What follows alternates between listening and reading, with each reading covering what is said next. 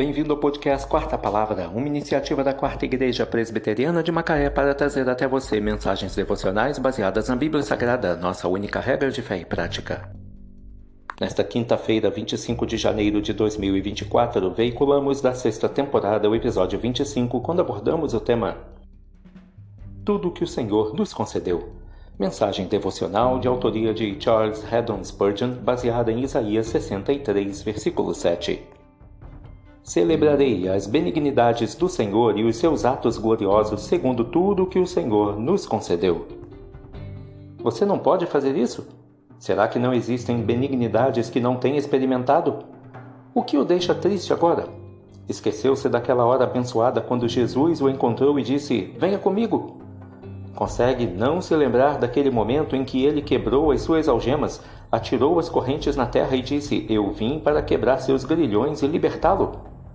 Ou se o seu amor de noivo foi esquecido, certamente deve haver algum momento precioso ao longo da estrada da vida que não ficou recoberto de musgo, onde você pode ler um feliz memorial de sua misericórdia em sua vida. Ou você nunca esteve doente, como agora, e ele o recuperou? Ou nunca esteve pobre antes e ele supriu suas necessidades? Ou nunca esteve em apuro antes e ele o livrou? Levante-se, vá ao rio da sua experiência, pegue alguns juncos e construa uma arca, e nela sua fé infantil pode navegar em segurança pela corrente dos rios. Não esqueça que o que o seu Deus fez por você. Abra o livro da sua memória e considere os dias antigos. Não se lembra do outeiro de Mizar?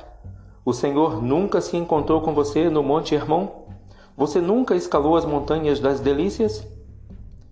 Nunca recebeu ajuda em tempos de necessidade? Não, eu sei que já.